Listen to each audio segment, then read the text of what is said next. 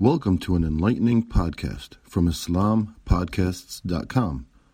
We encourage our listeners to please comment and let us know how we can grow in our knowledge to better serve our community.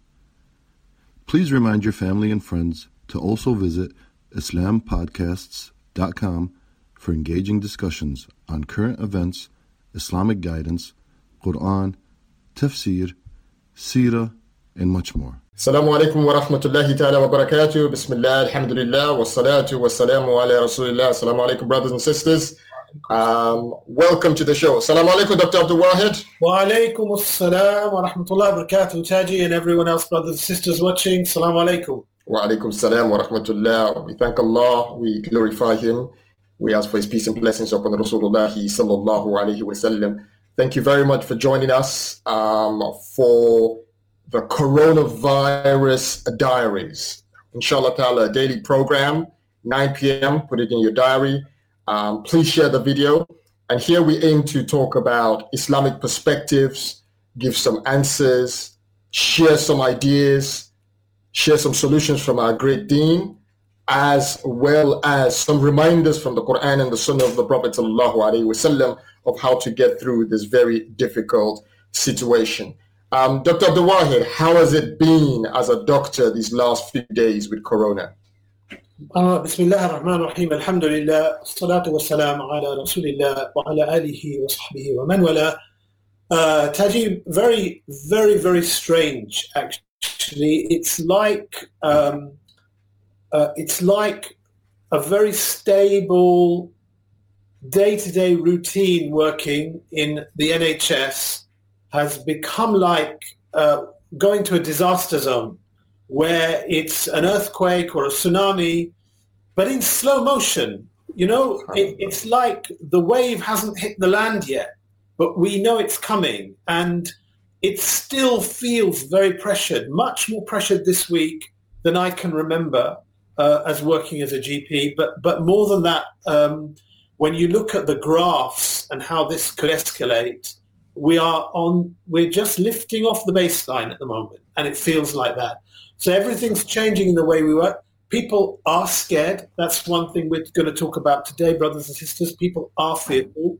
Uh, people are emotional. Uh, I, Taji, I, a, a very dear brother that you and I know, I won't name him, uh, last night told me that his father was admitted and quarantined in the hospital and they weren't allowed to go and see him. alhamdulillah, He's been proven negative today. But also, his mother-in-law has been in hospital and she is very sick and she has coronavirus and may Allah subhanahu wa ta'ala give her shifa. But it's, it's agitated the family. I, I have a very dear brother who's very dear to me who I think locally has it. Um, so uh, there's a lot of fear. But also, brothers and sisters, when Taji and I and others who will be joining us or uh, discussing things in the next few weeks are speaking. There's more than just these uh, emotional and fearful issues. There is a big spiritual factor here, which we'll talk about today mainly, but Inshallah. there are economic issues with, you know, the pound going down, the stock market's going down, uh, printing money going up. There are huge implications for the global economy when when this sort of thing happens in a very interconnected world with a very fragile economy. You have got massive political ramifications. People like Trump and Boris Johnson, they're kind of quite popular at the moment. Well, if you fast forward, Taji, to one or two months down the line, mm. where people, you know, if there's an interruption in the food supply, if businesses are closing, you know, when people actually know somebody who's sick or has died, that changes the dynamics completely in terms of what's happening. And, and geopolitically, we don't know how these scales are going to swing at all. Um, and, and I think uh, the, the other big aspect for us as Muslims is mm. when hmm. we look at these things through the ideological lens of Islam, whether it's the emotional, whether it's the personal, whether it's the political or economic, uh, whether it's the clampdown on the, the civil rights, which they're talking about today with unprecedented laws in Britain, which kind of resemble, give powers to the government similar to what the Chinese government have. Whichever it is, we want to look at it from that Islamic perspective. And we'll take it in bite-sized chunks, inshallah. No. So one of the things I thought I'd actually uh, played, Allah subhanahu wa ta'ala reminds us in uh, Surah Al-Ankabut, uh, حسب الناس أن آمنا وهم لا يفتنون that we will be tested and we want to talk today about fear and um, one of the du'as that gets recited a lot in the last few days is something I want to play um, it's very short but it's a dua from our prophet sallallahu alaihi wasallam um, I will play let's hear it بسم الله الذي لا يضر مع اسمه شيء في الأرض ولا في السماء وهو السميع العليم بسم الله الذي لا يضر مع اسمه شيء في الأرض ولا في السماء وهو السميع العليم So that was a dua from our Rasul sallallahu alayhi And that brings me to um, Dr. Abdul Wahid. Uh, you, inshallah, will share with us, you know, this question of fear mm. that a lot of people are afraid. Uh, a lot of Muslims are afraid about what's going on. How do we look at this issue of fear? How do we deal with the issue of fear? Bismillah. Give us some thoughts on that. Brothers and sisters, I want you to walk with me through how people feel when you hear about these statistics, this disease, how it's catching, what the death rate is, the uns. There are some amongst us, Muslim and non-Muslim, who worry obsessively about their own health. And they fear getting sick and they fear the loss of their own life. And there are others who worry much more about their families, their children. What if something happens to me? What's going to happen to my kids or my wife? Well, their parents, they hear that this disease strikes the older people much more than the younger people. And they, they suddenly get worried about their mothers and fathers.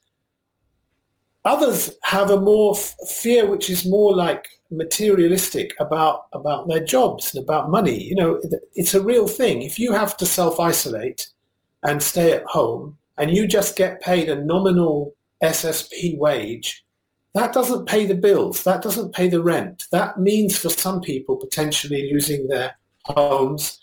Um, for other people, if their businesses suffer, they're thinking about losing their jobs. Um, and we all as human beings, these are these are real things that people start thinking about. And the more you start dwelling on them and thinking about them, the more agitated you and I get. That's just human beings. Allah subhanahu wa ta'ala, the creator of the human being, the one that knows everything open and everything hidden about us. He says in Quran, very famous ayat of Quran, two ayat of Quran. بعد أعوذ بالله من الشيطان الرجيم ولنبلونكم بشيء من الخوف والجوع ونقص من الأموال والأنفس والثمرات وبشر الصابرين الذين إذا أصابتهم مصيبة قالوا إنا لله وإنا إليه راجعون أولئك عليهم صلوات من ربهم ورحمة وَأُولَٰئِكَ هُمُ الْمُهْتَدُونَ He says, Allah says to us, to human beings, verily, we'll surely test you with something of fear and hunger and a loss of wealth and lives and fruits. So Allah's told us that he's going to test us. Sometimes test us with a fear of losing these things and sometimes test us with really losing these things. So some of us in the next weeks and months, just because of this disease, this is a continuous test in our lives, whether we realize it or not. But in context of this disease, some of us are going to face a fear of loss of these things. And some of us are really going to lose life, wealth, loved ones in this time. And that's the reality for human beings. That's the reality that our brothers and sisters around the world, in China, in Myanmar, in India, in Afghanistan, in Syria, in Yemen, and so many other places are facing day in and day out. That's the reality for them. And this fear is something maybe we don't feel so often living in comfortable places. But then Allah subhanahu wa ta'ala says, وَبَشِّرِ الصَّابِرِينَ he says, but you know, give glad tidings to those who have sabr, those who are patient, those who, in spite of those tests, are perseverant. Those who, when a calamity afflicts them, they say, Inna lillahi wa inna ilayhi raji'un. Indeed, we have come from Allah and we will return to Allah. Because those, ulaika, alayhim salawatun min rabbihim wa rahman. Upon those people, Allah sells His salawat, His blessings, and His mercy. And on those people, Allah says, they are the ones who are guided. So in this ayah, Allah's giving us a way out. He's explaining what's happening. He's giving us the context of what's happening, subhanahu wa ta'ala. And when you understand that, you don't fear a virus anymore. What you can fear is the creator of the virus. And you can think to yourself, he is the one that is testing me. He's the one that is saying to me, if I'm patient and perseverant. And what does that mean, patient and perseverant? It means that when something falls upon me, which is not within my control, sickness, death, loss of wealth because he subhanahu wa ta'ala is the one who gives life and takes life. He's the one who gives disease and cures disease. He's the one that gives wealth and takes it away. I shouldn't worry about that because that's not in my hands. I've left that to my Lord. Patient with that, patient upon that. But what else? Perseverant on the right actions, the right behavior, the right way of living that a Muslim should live. And separate in your mind these two things. Separate the things which are not in your control and the things that Allah's going to account you and me on. Because that gives you and me a way out of this. It means that if you and I behave in a certain way, that is something that can bring reward from Allah. And so when you hear this advice about how to deal with this disease, washing your hands, distancing yourself from other people, not going to places unnecessarily, trying to work from home. Don't think to yourself, that's protecting yourself. No. Allah is the one that's going to protect me and you. Inshallah. But what you should think to yourself is what I'm accountable for in terms of Rasulullah he gave instructions to people on how to behave in a time of a disease breakout like this. And he, his instructions summarized are don't do things that spread the disease. So I'm accountable for trying to minimize the spread of this to other people. And similarly, when it comes to the wider aspects of our life, how I live, how I'm, how I am in my relationship with Allah and my ibadat, and you'll hear many Islamic speakers and preachers talking about how we need to make istighfar and pray and fast. Wallahi, they are right. But don't limit it to that. How I behave with my family, how I trade and earn my money and collect my rizq and spend my rizq, how I live as a Muslim in the world when Allah has given laws for us to live by as a society, as a world, as a human race, laws of governance and economy, which we can see are threatened in the world today, are we doing that? We should be thinking all of those things and be perseverant on all of those things. I don't want to go on talking too much long, um, but there are two or three things I, I would just like to say, Taji, before we move on. One is so many ayat of Quran that will, if when you start thinking about the fears that I described to yourself, to your loved ones, to your wealth, to your rizq, to your life, to your parents, to your children, when you start thinking of those things, think of those ayat of Quran where Allah says, قُلْ لن يصيبنا إلا ما كتب الله لنا هو مولانا وعلى الله فليتوكل المؤمنون Say, we will never be struck except by what Allah has decreed for us. He is our protector. وَعَلَى اللَّهِ فَلْيَتَوَكَّلِ الْمُؤْمِنُونَ And upon Allah let the believers rely. So let this reminder from Allah be something that we start relying upon Him more. And know the power of Allah. Brothers and sisters, before I came on, I just did a calculation. I reckon that in one average human body that gets affected by this disease, there will be something like 50 million virus organisms in one person's body. And if there's about 133,000 known people affected today, that means there have been something like, I don't even know how you say this number, but it's 665 followed by 10 zeros, okay? I don't even know how you say that number. That many viruses in all the known cases. And Allah is the one who created that virus. And he knows what's happening to each one of those virus particles and all the others in the unknown cases. He knows whether they're going to strike harm on someone or spare harm from someone. That's an awesome thought. An awesome, I mean, that's the thought when you think, Allahu Akbar, and you, Akbar. you feel yourself uh, humbled by that.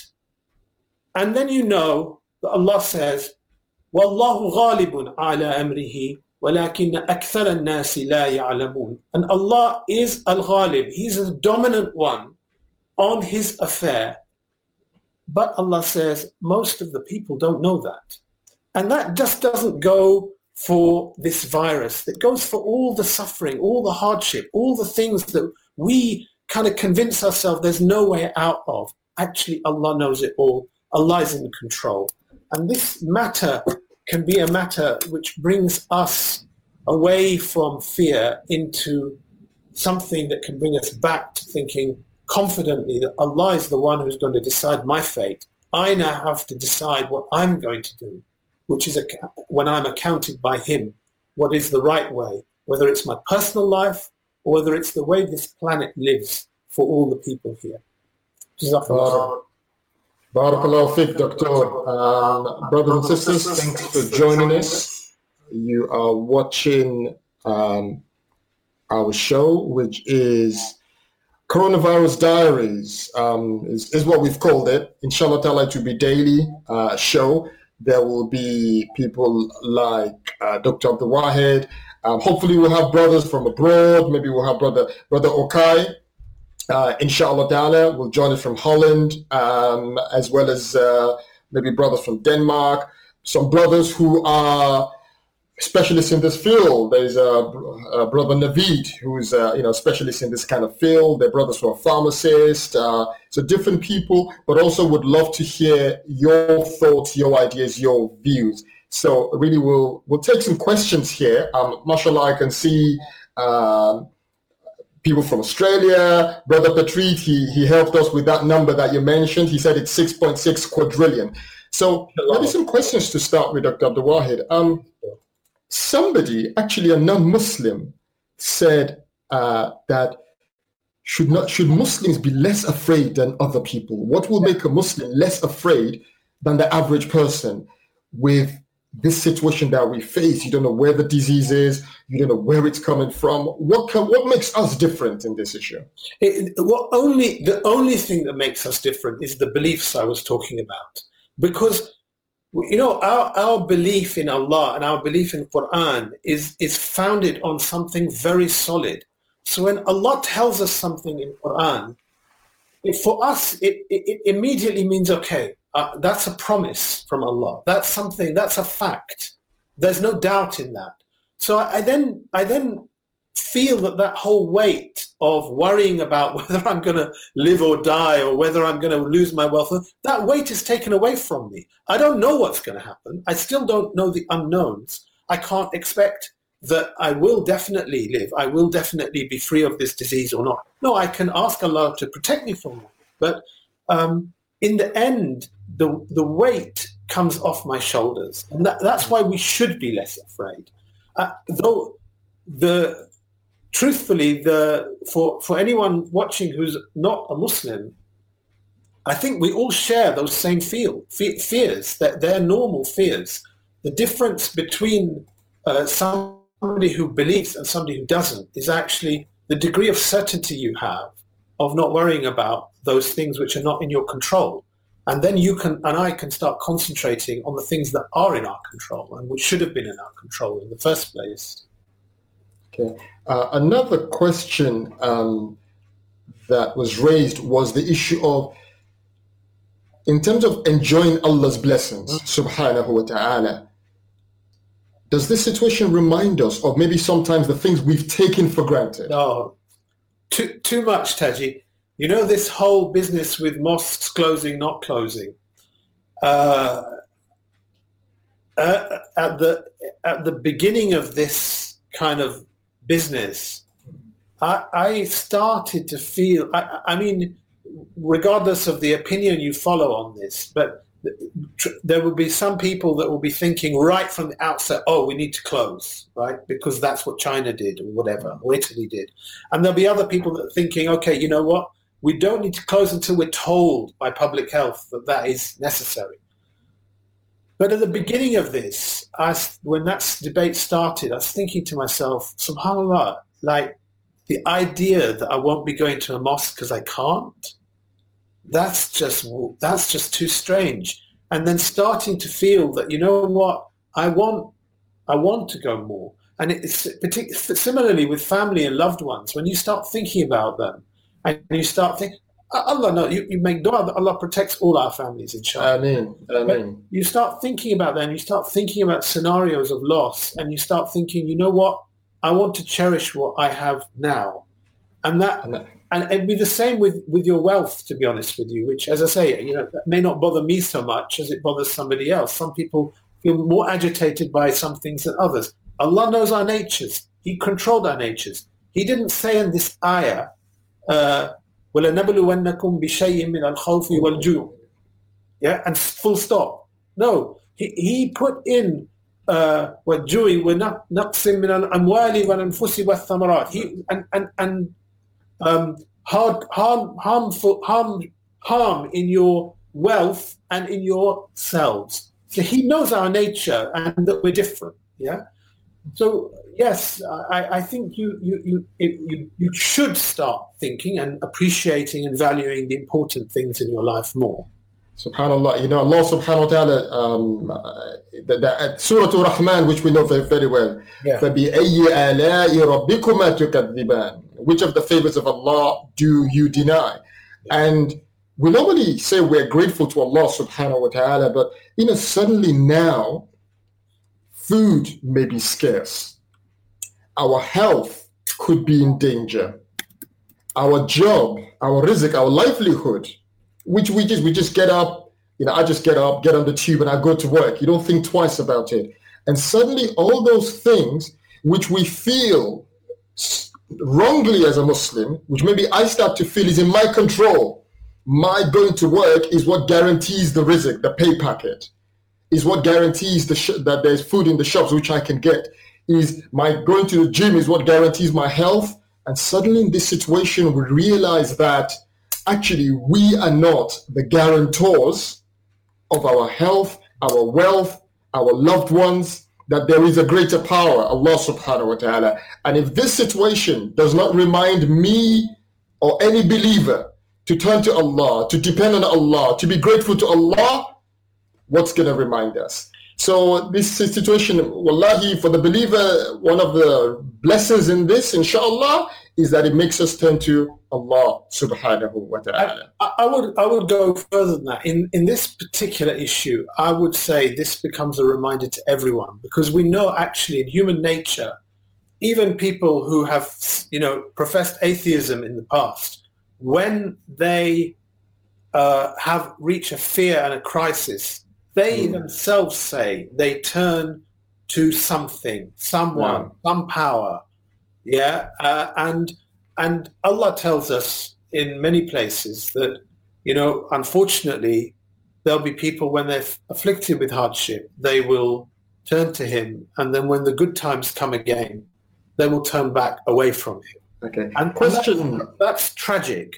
So yeah. I believe this can be something for anyone who is a thinking person to realize what is not just what is a lot of people a lot of people a lot of good people in this society do start thinking about what's important in life what they value but but it has to go beyond that to not just what's important in life what you value what's important in your own hierarchy but what your lord who created you and me uh, he put down and recognizing that, that, that that's there that's what he did um, okay. So, uh, a question from Facebook, Brother Omeis Usman Shoaib said, um, maybe also the issue of tawakkul versus precautions. I have witnessed Muslims compromise on tawakkul yeah. with the excuse of precautions. Maybe they live depending on Allah subhanahu wa ta'ala. They are afraid. They, and so they say, we have to take precautions, we have to take precautions. And, I, and also he says he's witnessed Muslims compromise on precautions because they believe it contrary, opposite to tawakkul. So, well, what do you say to this in, in this issue of I say, I say again, separate things out, brothers and sisters, in your head. One is tawakkul, relying on Allah in any circumstance, mm. acting, preparing, acting as if you you have nothing to rely on except Allah Subhanahu wa Taala. It's not yourself that you're relying; it's Allah. You know, um, some of us, many of us, inshallah, when we leave the house, what are we supposed to say? We say, Bismillahi tawakkaltu ala Allahi wa la hawla wa la quwwata illa billah. And this reminds you, eh, eh, this becomes like almost like a, a, routine that you forget, all right? Um, but uh, you say it, when you, if you say it and stop and think, you say, in the, you're saying, in the name of Allah, I have tawakkul in Allah. I rely on Allah. And there is no might and power except with Allah. That's very empowering when you leave the house. It, reminds you very much of you're, really, you're relying on Allah to look after your home and your family, and you're relying on Allah to look after you when you leave. In a hadith, it mentions that Allah appoints 70,000 angels to protect a person when they say that. Allahu Akbar. Allahu Akbar. 70,000. 70,000 angels. And in, in, in, uh, in uh, Abu Dawood, it mentions that whoever recites this dua, Bismillah, the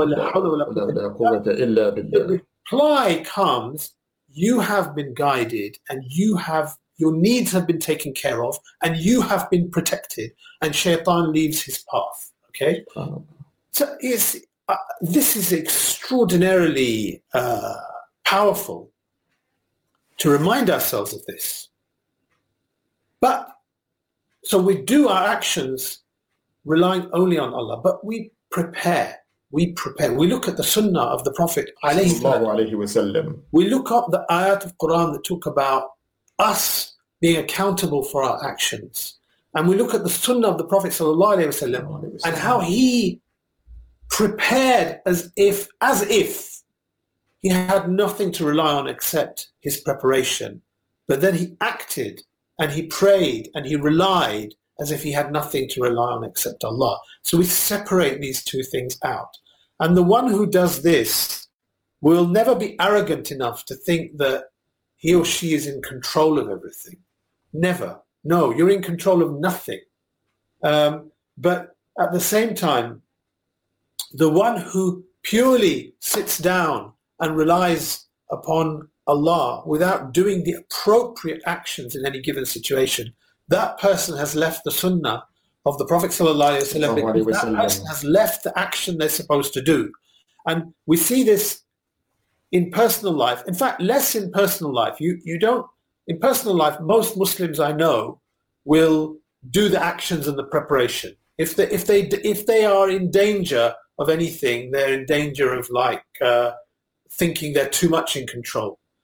In political life, in the affairs of the ummah, where everything seems so overwhelming, people are like, "Ya Allah," you know, we li- you know, we don't know what to do. Whereas mm-hmm. actually, there is a path for us to follow, which is also based on the Sunnah of the Prophet وسلم, of how to revive this ummah, how to work for the return of Islam, how to work for the return of Islam as a way of life, as a system. So these two extremes, yes, anyone can have them, either being totally fatalistic or totally uh, feeling that they are in control. And rather, uh, I think the brother identifies a correct uh, thing of two extremes.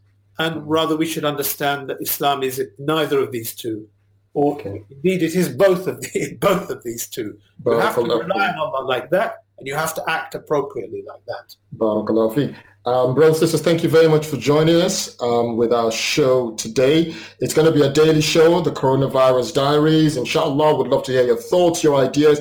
Would love to hear what you would like to be covered in this show, inshallah. Ta'ala. Brother Abdul Wahid, have um, got some questions, some comments. Uh, Asif Khan, Saqib Hussein, Itisham Qureshi, Barakallahu feek, loads of love and salams to you we're talking about dealing with fear today. One of the ideas that helps a Muslim to act in these times is the idea that ajal min Allah, that ajal is from Allah subhanahu wa ta'ala, our death, the time it will come. You witness a lot of death as a doctor. Yeah. As a Muslim, how can one remind oneself what Islam says about this idea of ajal and how it helps you deal with fear of Losing our lives, especially with a disease like this? So I think um, one of the things I've learned from my time in the Tao, but also through my experience in life with, with being a doctor, but also, uh, which is in accordance with Islamic texts, is actually by observation that life and death is not in anyone's control. It's not a fixed thing. It's not a certain thing. Uh, rather, you can take two people in the same situation, and one will live and one will die. And why is that? Why will two people who are in the same car, going at the same speed, going into the same accident, and one lives and one dies? Why is it that a virus that affects two people of a similar age, of a similar background, with a similar medical history, and one lives and one dies, why is it that sometimes people get admitted to hospital and the doctors will say to them, uh, to their families, I wasn't expecting this person uh, to live till tomorrow. And then the next day comes and the person is recovering. And in another situation, somebody comes in and the doctors and nurses are fairly confident that person is not too bad. And then suddenly they take a turn for the worse.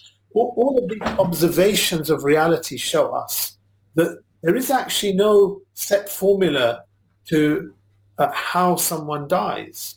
Rather, what you can say is everyone's going to die. The only thing that's going to be different is the time, the place, the the, the means by which through they died.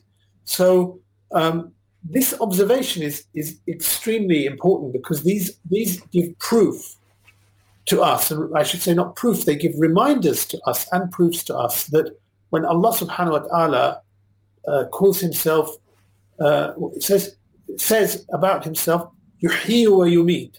That he's the one that gives life and then gives and gives death. This is a reality. There's no no nothing else that can control that. You will you will not find any credible person saying that there's some set formula in in the way these things happen. Um, so th- these are important, and you know the one that understands that the ajal is fixed by Allah doesn't worry about doing the right thing in any given situation. Um, uh, you know, I shouldn't be reckless. At the same time, I should not be fearful. So you don't, you, you, don't you don't go out and mix in public places when there's a coronavirus and say ajal is from Allah and when Allah wills I'll die. Yeah and uh, at the same time you don't go crazy that you know oh, death is round the corner and, uh, absolutely and and you know th- this advice about social distancing and stuff it's it's very sensible advice we are socially distanced today but that isn't that isn't because of coronavirus that's just because we're we're, we're broadcasting from different places but um, you're in West London. I'm in North yeah, London. Yeah. So, and this is going to be, inshallah, very regular. So we we don't want to be like like uh, um, wasting time in the travel. But but imagine now you're in a scenario where Taji, you've got a relative who says rings you up, and they live, you know, they live alone, and they say, Taji, you know, I've got a fever, and uh, I, I started having this persistent dry cough. Okay, so you, you, you now, you're in a scenario, you're in a situation. What are you going to do for this person? Mm. Right? I can't go to the shops myself. Okay. So to what extent are you going to socially distance yourself from that person, Taji? This is different from you saying, okay, you know, I'm going to organize a party of 100 people and invite all my family over. This is this is nonsense in this scenario, in this situation. At the same time, you are saying, are you going to leave the person? Do you do you okay? You'll take no. You're not going to leave the person. You have to help the person. You have to help the person. You're going to take sensible precautions. You're going to wash your hands. You're going to like not get you know not move closer than you need to. Do you see what I mean? If you, yeah, but, but, but one question. Um, tomorrow is Jum'ah, inshallah ta'ala. Yeah. And one of the brothers on a WhatsApp group I'm on, he, uh, uh as I, I, I, would love to hear from brothers and sisters who are watching, what, what's the situation where you're watching from? But, you know, here in the UK and most of Europe and most of the world, uh, you know, it really pains us. You know, we love to go to the masjid. Uh, we love to go to Salat al-Jum'ah. It's, it's something we can't imagine. But the, because of the health situation and people in close contact and the possibility of spreading this, the advice has been that this will cause harm, and the Prophet ﷺ said no. If a Muslim says, you know, you know, it, it, it's okay, I will be protected. I am doing a fun. I'll be protected. We are taking fear too far. If we cancel praying Salatul Jummah, we're giving in to fear. We should actually go ahead and we should, you know, mix and we should we should just, you know, pray as as, as usual because there is one masjid. Uh, most of the masajid are closed. There's one masjid um, not too far from here, and there was a message, and one brother said, well, "What are they doing?" So again, if somebody looks at fear from that angle, that why are we afraid from the qadr of Allah subhanahu wa ta'ala, that life is in Allah's hands, our death is in Allah's hands. So we should have Juma tomorrow and don't worry about the virus. Yes, but Tajid, just let's let's let's uh, let's uh, I, I, think you'll find there's uh, amongst Islamic scholars that Jum'ah, healthy people is wajib. Okay? Yeah. Right, in general.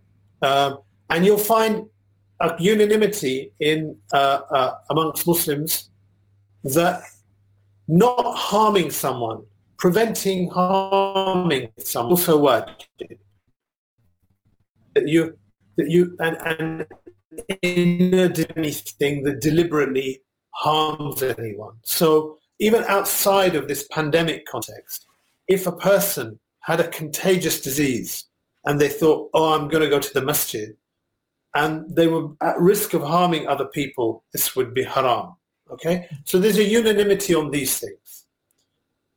Then we've ended up getting into this debate and this fight and this arguments on social media where people are on the arguing over the the grey areas. The what line do you draw? At what stage does it become something that actually you should not harm somebody else? And some people very early on in this debate and process were, were saying, even before the public health doctors were saying, right, uh, who are the ones mandated with making a judgment with the data and stuff within your locality, even before they were saying some people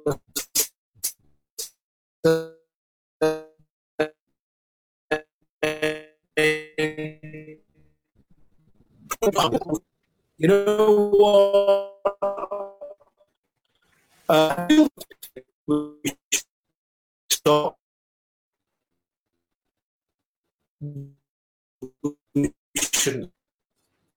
we're not going to mandate that everyone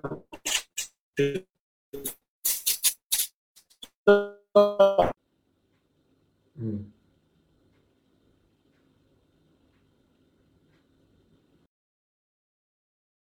necessarily, I don't think people who are organizing Jummah prayers tomorrow, and there aren't many, right? There aren't many, but I don't think those people necessarily are always going to be people who don't want to harm, who don't care about harming other people. That's not necessarily the case. Uh, we are. There might be some like that, but I don't think it's the fair some areas of fiqh, when this rule actually becomes active, there's ikhtilaf in science.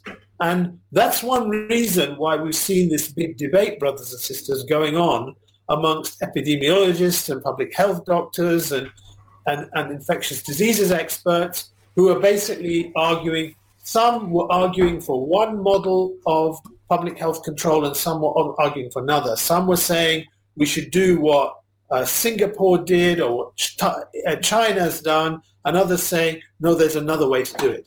So, you know, science isn't an exact, isn't exact. It's very rarely that you'll find any scientist saying things in absolutes. So you have a marriage of these two situations together. Yes, you have some agreed upon positions in Islam about Jummah in general and about not harming people in general. Then you're going to have some differences of opinion about where these lines are actually drawn within amongst fuqaha. And then what complicates it even more is the scientific position about when you actually do a certain measure or not is not always uh, agreed upon. Okay. The, the uh, brother Sharif says, please, can you repeat the point from Abdul Wahid mentioned the transmission broke out. Um, so it looks as if uh, some gremlins in the works, and we had yeah. a bit of a cut in the transmission. Yeah. Um, Subhanallah, you made a few points, and I'm not sure which point he's he's talking of. Um, I, I think maybe one of the points that comes to mind is that ask, ask him which point, and I'll, I'll brother Sharif, if you can type which point it is that you want brother Abdul Wahid to repeat, we will uh, we can go through that point inshallah. Ta'ala. Um, looking at some of the questions, we have Bilal, uh, brother Bilal is online. Saqib said the transmission was affected. Um, I think so. Really for the Muslim, you know, fueling the mind. Hang on just one second, brothers. Okay. Uh, my, I'm going to ask my technical man here. The, the transmission was affected. Did you hear? Yeah, me? it was affected, but it's back now. Alhamdulillah. It's back now. No, but it's back. It's back. Which bit did they miss? You don't know. You could. Yeah, if, if, the brother, if you can remember which point you missed, please type it below. Um, you know, in terms of some concepts before we, we move on to our final section is is that we're saying ajal is from Allah subhanahu wa ta'ala. That the, the lifespan, when is it we will die? It's Allah subhanahu wa ta'ala who decides the exact time, place, where. And so the Muslim should have confidence and go through life not worrying about when I'm going to die. And not also fooling himself or herself to say, I protect myself. Protect myself against what? Against death? When the angel of death comes, nobody, subhanahu wa ta'ala, كل نفس ذائقة الموت. قال تعالى في القرآن الكريم. So nobody can prevent it. The second, I think, very important idea you've touched upon is rizq. You know, in the UK now, um, you know, some of us, alhamdulillah, our jobs are fine. You know, we're working day in, day out. We're okay. Um, you know, we're working from home or your case. You're, you're a needed man. You're, you're on the medical front line, Dr. Abdul Wahid. May Allah give you and all the doctors who are looking after us, give them strength and, and, and, and, and tawakkul and iman to, to do their job. Um, but, you know, some people are doing contract work. Some people are what they call the gig economy. And if they don't work, they don't get paid. And now with everything being shut down, you start to think to yourself, you start to fear how am I going to survive? How am I going to eat? How am I going to feed my kids? And that is a real fear. But the Muslim, again, when we read the Quran, as you, one of the ayahs you mentioned, you said, Wallahu ghalibun ala amrihi, walakinna akthara nasi la ya'lamun. That Allah is in control of everything. So Allah who fed us for the last 20, 30, 40, 50 years of our lives, we didn't grow the food. We didn't make photosynthesis occur. We didn't put the sunlight that the plants need to grow the food. We didn't send the rain that made the plants grow. We didn't make the food that's healthy. I'm sitting in, I'm sitting, I'm sitting in my kitchen table and you know, brothers and sisters, this is an amazing thing, a banana. Ready-made fruit, Allahu Akbar. It comes in a skin. You can take it anywhere, and when you're ready, you just peel it and it's pure.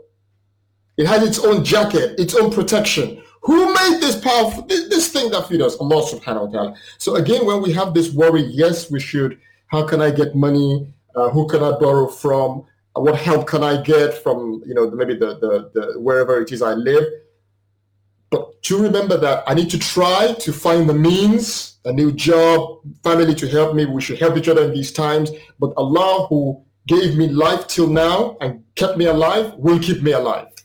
Yeah, it is down to, to his hand. So this concept, reading the Quran, and uh, reading the stories of the Sahaba and the Prophet sallallahu alaihi wasallam and the Anbiya about ajal and rizq, and not being fooled like the non-Muslims get fooled that they think everything is in their hands. That's why people go crazy at these times. Yeah, absolutely. they think I'm out of control. I, I'm, I'm not in control. Jazakallah khair. I, have been told that the point that the that the transmission got interrupted on was the point about Jummah. And what, I was saying is one of the reasons we've got this controversy is because, yeah, there's an agreed upon position amongst fuqaha, Salatul Jummah in generality is wajib, and not harming somebody else in generality is wajib. And then you have a difference of opinion about exactly when you would suspend a Jummah in order to prevent a harm. That, that would be a different opinion amongst different people, with, especially because there is a different understanding on the science of what actually is the time and uh, point at which you uh, socially distance, if you want to use that terminology, or you try and reduce large gatherings. And okay. and when the actually the reality, I didn't say this in my previous point, but the reality is in any situation in Britain, in America, in Pakistan, in Bangladesh, in Nigeria, you are reliant on government. You are reliant on the political authority in that area taking a lead. And the strange reality Muslims have found themselves in the world in, in, in Britain, it's kind of not that different to the moon sighting issue, actually. Everyone is an expert on epidemiology these days. Everyone's on, on virus transmission, transmission of diseases. We are all experts on astronomy and epidemiology and virus transmission. And alhamdulillah, that's very good. I don't I'm not ridiculing people uh, for, for having some greater knowledge. Uh, I don't claim to be an expert on any of these things. But reality is, if you have a, a thousand experts on something, you need somebody to settle that difference of opinion. And in this reality, you need government to settle it. And yeah, you can. You there's no point in criticizing other Muslims for not voluntarily doing what you thought was right, right? Or or criticizing other Muslims for doing something which you thought was overcautious, because there's naturally going to be ikhtilaf. Sure, we know that there are a few people with a kind of modernist tendency that you know in the past they used to jump when they were told to jump, but they used to say how high.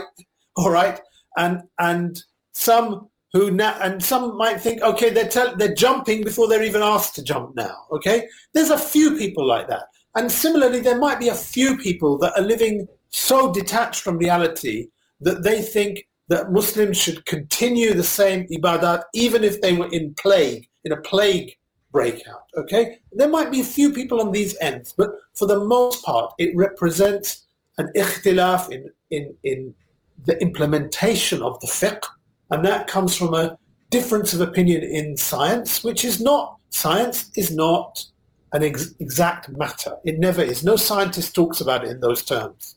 All right? It's, it's actually ignorant to think that there's an absolutely agreed upon consensus. That if you read what's been said in the last few weeks on, on this, it's, it's wrong to say one side has all the truth on it and the other side doesn't.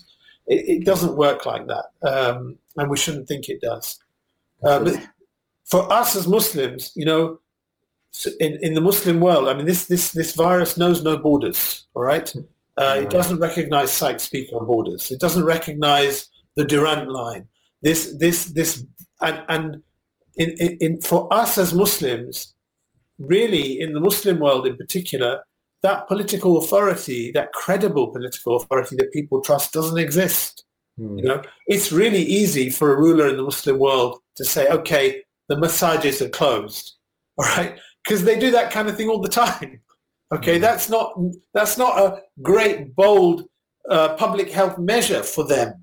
Okay. They, they kind of got the opposite thing here in Britain where actually on Tuesday, when the government changed its policy, they would like to have implemented a decisive policy of closing things down, mm. but they know their own population is not going to be controlled. You know, there are 60 million free willed people who want to do what they want. And, and so you can see them rolling this change out in a very different kind of way. No, no. Brother Nazim Akram from Facebook says he agrees with you that we do lack a central authority to clarify the Islamic position in times like this. And it does need to be an Islamic government, one which rules by Islam, that can. Uh, you know, this point, when you were explaining it, I thought to myself, somebody can sit there and think it sounds very technical. But actually, when you make the point about all of us cannot be scientific experts on transmission of disease, when is it low? When does it reach its peak? When does it come down? We should try to know more and more. But there have to be those experts even in an Islamic state, in the Khilafah, and throughout our history, we have scientists who will study the issue and the ruler will take advice from them. What are you saying now? Oh, it is at this level, we don't need to worry. Okay, I take this action. But in two weeks' time, we can now see that it has gone far and more people will be killed. Now we need to take a different actions. So, so if I um, see, it is if I, this point. I'm, I'm driving a bus, right? Yeah, if I'm driving a bus and somebody says to me, uh, you know, drive to Brother Taji's house. And, and, and the passengers behind me, one is shouting, no, go this way. And the other one's shouting, go this way. You know, I, I have to make a decision. I could go this way or I could go this way. But if I try and do both, I'm going to crash this bus, mm-hmm. right? I have to, maybe if I go this way, they're actually wrong. It's the wrong road or it's the, uh, it's the longer route. But I still am better off doing that than crashing the bus in the current day and age, we kind of have people grabbing the wheel from you and saying, you know, go this way and that way. That, that's what it feels like. And, and it's a lesson for us. It's, it's a lesson for us. These things need co- political authorities that people have confidence in. That's the other thing. So today in Britain, I don't. Many of you watching outside Britain may not realise the Parliament passed some emergency laws which give them unprecedented powers very similar powers to the Chinese government. So like in China, you might have seen videos of people affected with coronavirus who are not going for uh, the, the, the, the, quarantine centers, quarantine. and you have these armed like police taking them away. Well, Britain has just given itself the powers to do some similar kinds of things, as far as I understand. I haven't read the, the, the legislation in detail, but that's my understanding. Now, uh, you can argue those are necessary or unnecessary. I'm, that's not my point. My point is that if you trust the government, you'll accept those things. If you have a fundamental mistrust of the government, nothing it's going to say about policy, about uh, uh, uh health policy, economic policy, these kind of emergency powers is going to you're going to trust them. In the Muslim world, frankly, people don't trust their governments. There's no trust there. So, you know, we, we, don't know what they're doing, whether it's in the best interests of the people or not. Allah knows, to be honest with you. We ask Allah subhanahu wa ta'ala to protect our ummah because, you know, as you said, in the Muslim world where there's a lot of, uh, they don't care. Uh, as the Prophet sallallahu alaihi wasallam said, "Kullukum ra'in wa kullukum an that he looks after. He's a shepherd. They don't really care so much about the ummah. And now, may Allah help our ummah who really need help in this time. One point which, uh, this is a point from Facebook, Sister Fatima Khanam said, Inshallah, it will clear. Inshallah. Inshallah, it will clear. And I, uh, wallahi, it's a very short comment, but I think for the believer in Allah subhanahu wa ta'ala, subhanahu wa ta'ala, that inshallah this will clear. This is a stage, this is a test for us as believers Allah is looking at us. How will we behave? How will we respond? Will we hold on to the Quran, the Sunnah, the practice of Islam? Will we look after each other? Will we follow His Sharia in this situation? Or will we distance ourselves? So inshallah, it will clear. Question from Brother Elias, Brother Elias uh, Lamrabek says, Assalamu alaikum, dear brothers. Barakallahu fikum. Question, Dr. Abdul Wahid mentioned the necessary reliance on authorities in situations like this how would the concepts, the ideas of sabr, tawakkul, rizq, ajal influence the dealings and communications of authorities towards crises like the current pandemic? Any historical examples of our Islamic leadership in this in similar situations? So, so there's there's there's jazakallah khair. So there's two there's two things. There's the leaders, and actually in leadership, you want a leader to remind you of these things regularly. You want a leader to actually remind you to be closer to Allah, that this is a test from Allah, that we're going to rely on Allah, and uh, we need to do. And our best example is Rasulullah sallallahu alaihi wasallam. So, so whether it was in the time of battle and the hardships of battle, that he reminded people. So you take the Battle of Khandaq, for example, where there's a fear that there's an alliance of tribes that is coming to literally exterminate the first Islamic state in Medina. And the Muslims, what did they do? They took all measures to prepare. So they were building this ditch, which was an unknown technology in the, uh, in the Arabian Peninsula at the time.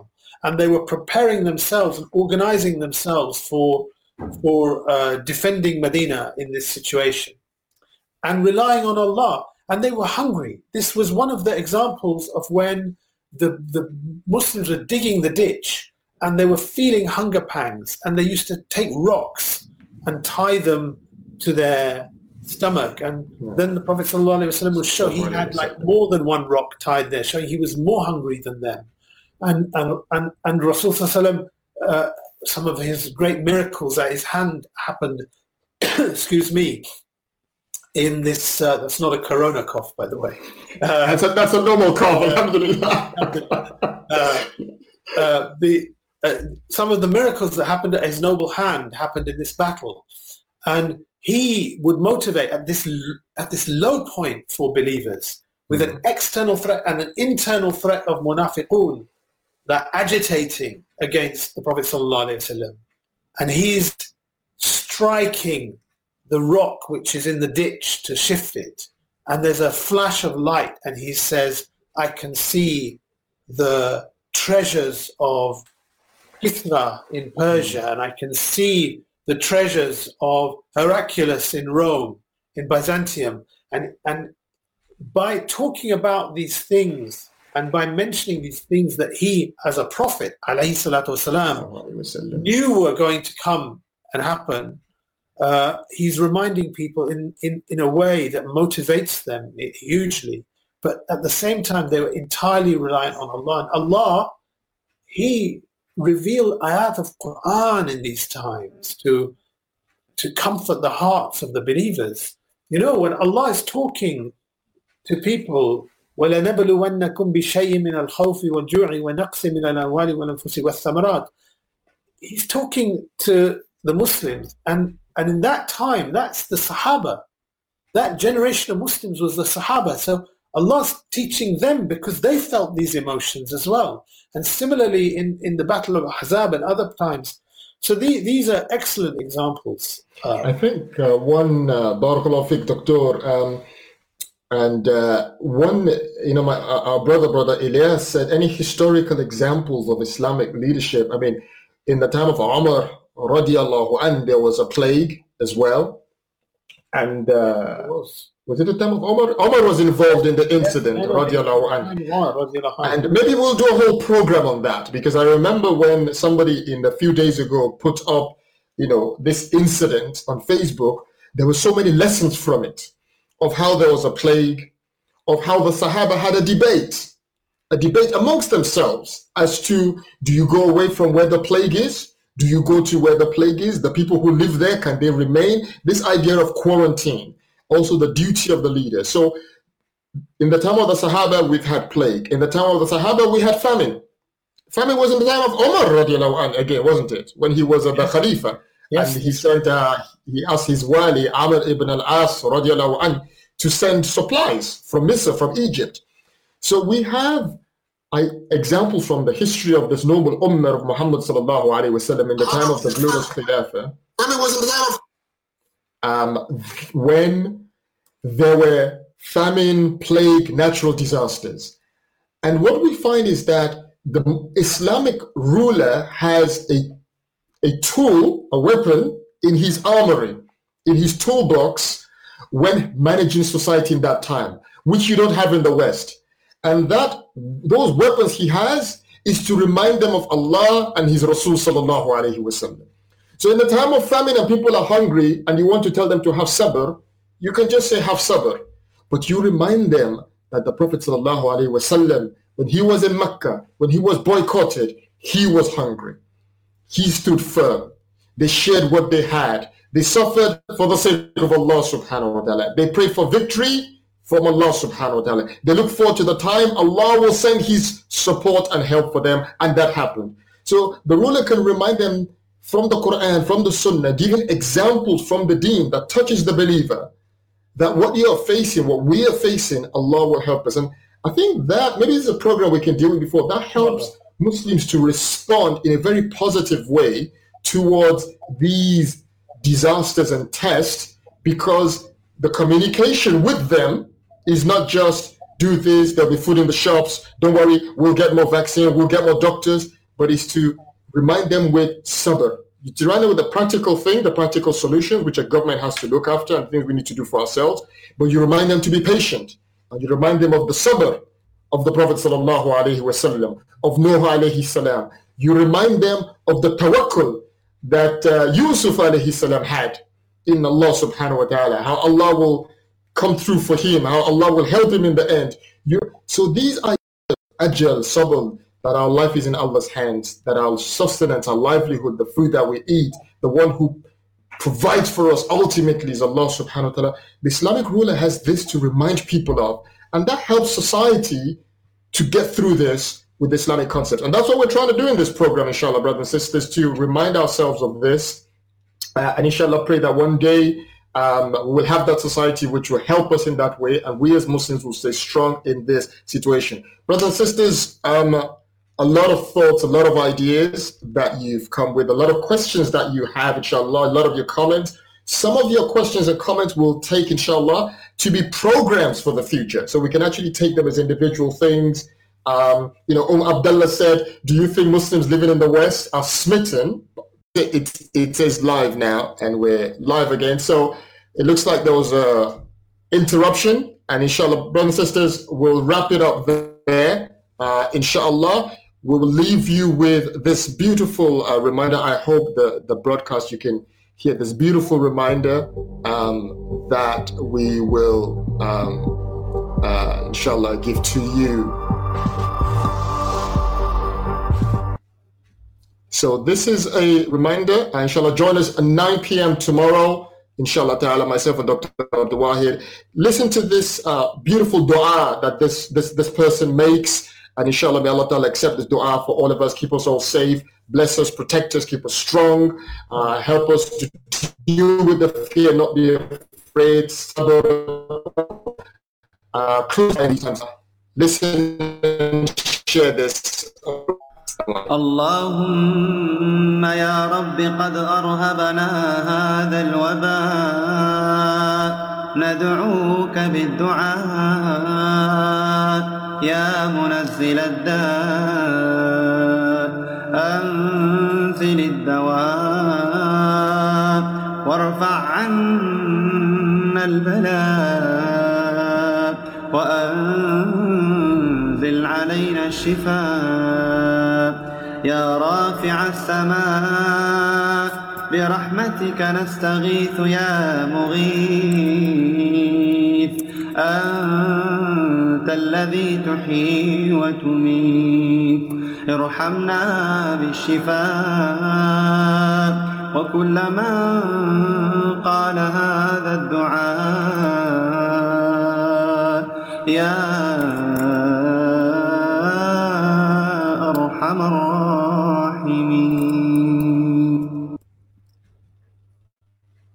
Thank you for listening to this podcast.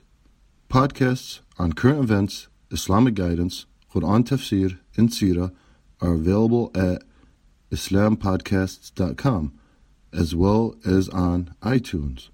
Rate, review, and comment and let us know how we can grow in our knowledge to better serve our community. Please subscribe, share, and tell a friend about islampodcasts.com.